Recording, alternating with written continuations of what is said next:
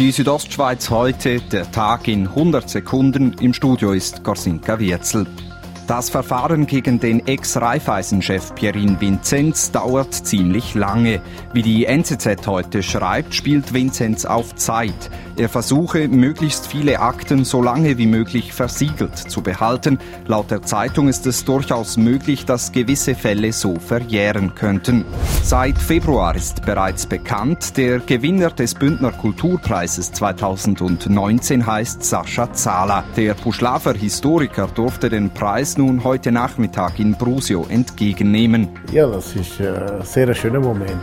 Eine Anerkennung daheim ist immer schön.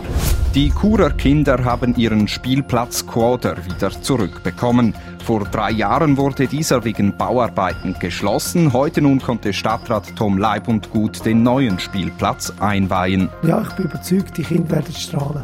Am Dorfrand von Ramosch wurde heute ein neuer Schlachtbetrieb eingeweiht. Ein wichtiges Projekt für die Region, das sagt Bauherr Rito Zanetti. Für längere Zeit haben wir jetzt können sichern, dass die Schlachtung im Unterengadin gesichert ist. Dank modernster Infrastruktur bietet sich nun auch die Möglichkeit, mit Großverteilern ins Geschäft zu kommen, so Zanetti.